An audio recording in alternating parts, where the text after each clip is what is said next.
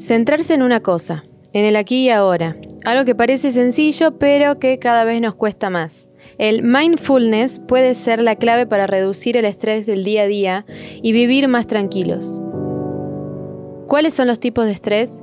¿Qué debemos hacer? ¿Cómo podemos reconocerlos?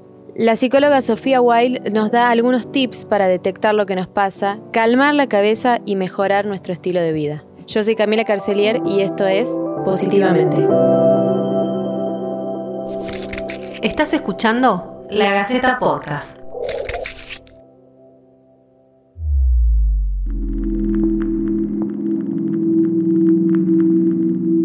¿Cómo podemos definir el estrés? El estrés es la respuesta del organismo a un estado de tensión que es excesiva o permanente y como más alta de nuestras propias fuerzas, digamos. Se manifiesta a veces eh, de manera física, psicológica o conductual. Eh, y puede darse obviamente por múltiples factores, eh, no solamente por un solo factor. Y el estrés a veces está como mm, mal visto.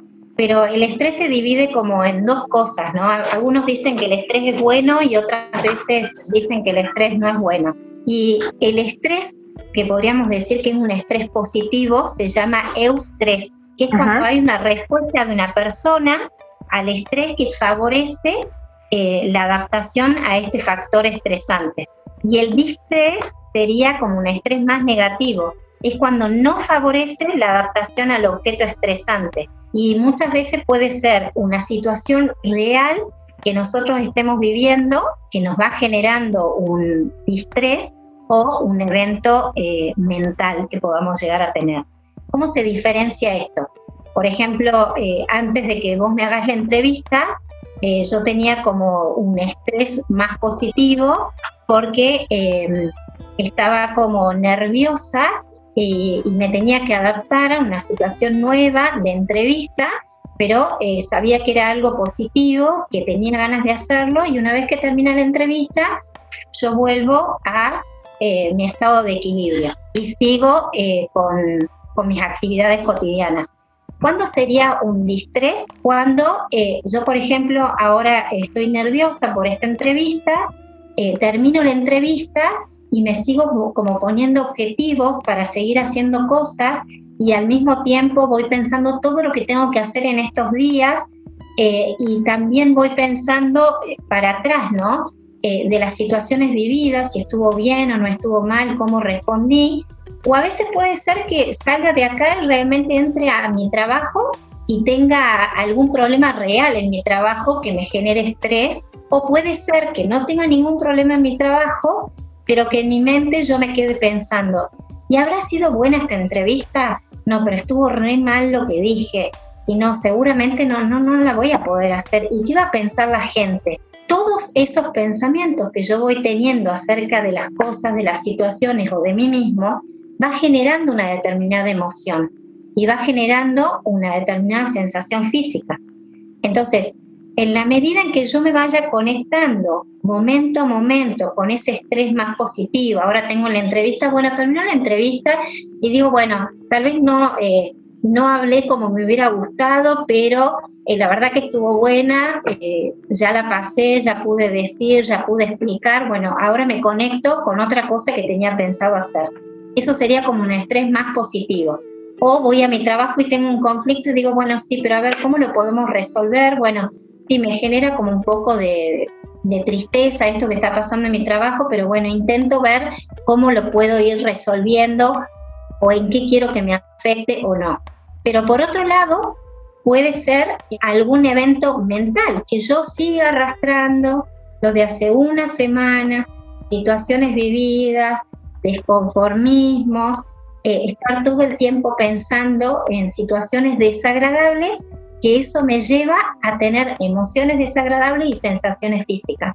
Ahí ya podríamos llamar, y cuando sobre todo vivo en piloto automático y no voy teniendo registro de eso, ni siquiera lo que tiendo a pensar. Entonces llega un momento dado que empiezo a tener consecuencias psicológicas, podríamos decir que empiezo a no poderme concentrar, que empiezo tal vez a sentirme como súper más agitada de lo normal, eh, o a veces eh, puedo empezar a tener dolores de cabeza, de estómago, porque no aprendo a parar. Eh, me imagino entonces que el estrés que es importante tratar es el negativo, ¿no? O todo tipo de estrés. No, sobre todo es el negativo. Cuando me doy cuenta, cuando empiezo a tener, por ejemplo, eh, dificultades en la concentración, cuando empiezo a comer tal vez eh, abundantemente sin tener registro, sin hambre, cuando empiezo a tener dolores de cabeza, contractura reiterada, no una vez por semana o, una vez al mes dolores de cabeza, no sé, depende qué es lo que yo, cuáles son los síntomas que yo tiendo a tener.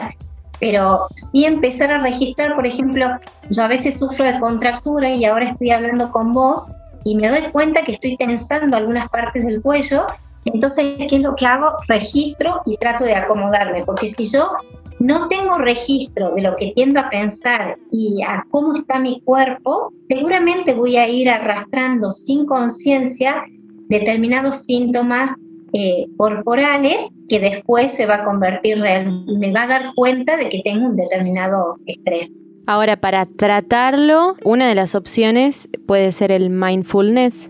Sí, una de las maneras de, tratar eh, el estrés es a través de la técnica del mindfulness. Yo particularmente doy un curso que se llama Mindfulness para la reducción del estrés, eh, que dura ocho semanas, y el mindfulness en sí implica atención plena. Me va a ayudar a mí a poder prestar atención acerca de mis pensamientos que tengo a lo largo del día, de mis emociones, de mis sensaciones físicas, a, prestar atención a mi cuerpo, porque a veces estamos educados a que hay que hacer alguna actividad física, pero no tengo registro de cómo está mi cuerpo en determinadas situaciones de acuerdo a las que voy viviendo. Entonces, eh, aprender a, conocernos, y esto tiene que ver lo mismo con el autoconocimiento, con la rumiación, también aprender a darme cuenta qué tiendo a pensar, a tener registro de mi cuerpo y a tener determinadas acciones que, hagan que mi cuerpo se sienta también mucho más saludable, eh, yo voy a poder disminuir ese estrés. ¿Cómo lo hacemos?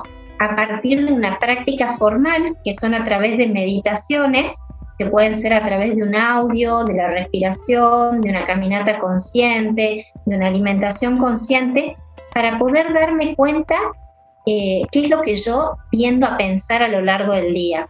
Con la meditación en sí, eh, no buscamos ningún estado en particular cuando lo estamos haciendo, pero sí ayuda a poder darme cuenta, a buscar como un objeto de atención, que en este caso puede ser la respiración o el audio de lo que estoy escuchando, darme cuenta cuando mi mente empieza a divagar y volverla a traer a la respiración. Darme cuenta que divaga y la traigo a la respiración, al objeto de atención, a lo que estoy haciendo en ese momento. Ahora, esta técnica se puede aplicar para mejorar la vida en general, digamos, más allá de tener estrés o no. Totalmente. Esta técnica yo la aplico en mi vida cotidiana hace muchísimo tiempo y sobre todo lo que me va ayudando es a conectarme conscientemente con cada cosa que estoy haciendo a lo largo del día.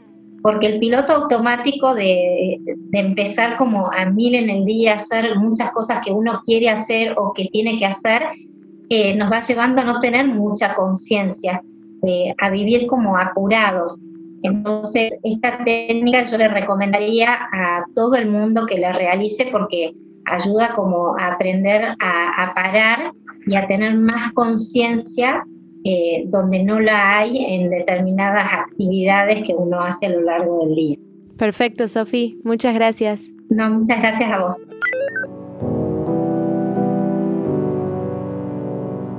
Gracias por escucharnos una vez más. Envíanos tus consultas o sugerencias a podcast.lagaceta.com.ar o déjalos en los comentarios de la nota en lagaceta.com.ar. Esto fue La Gaceta Podcast.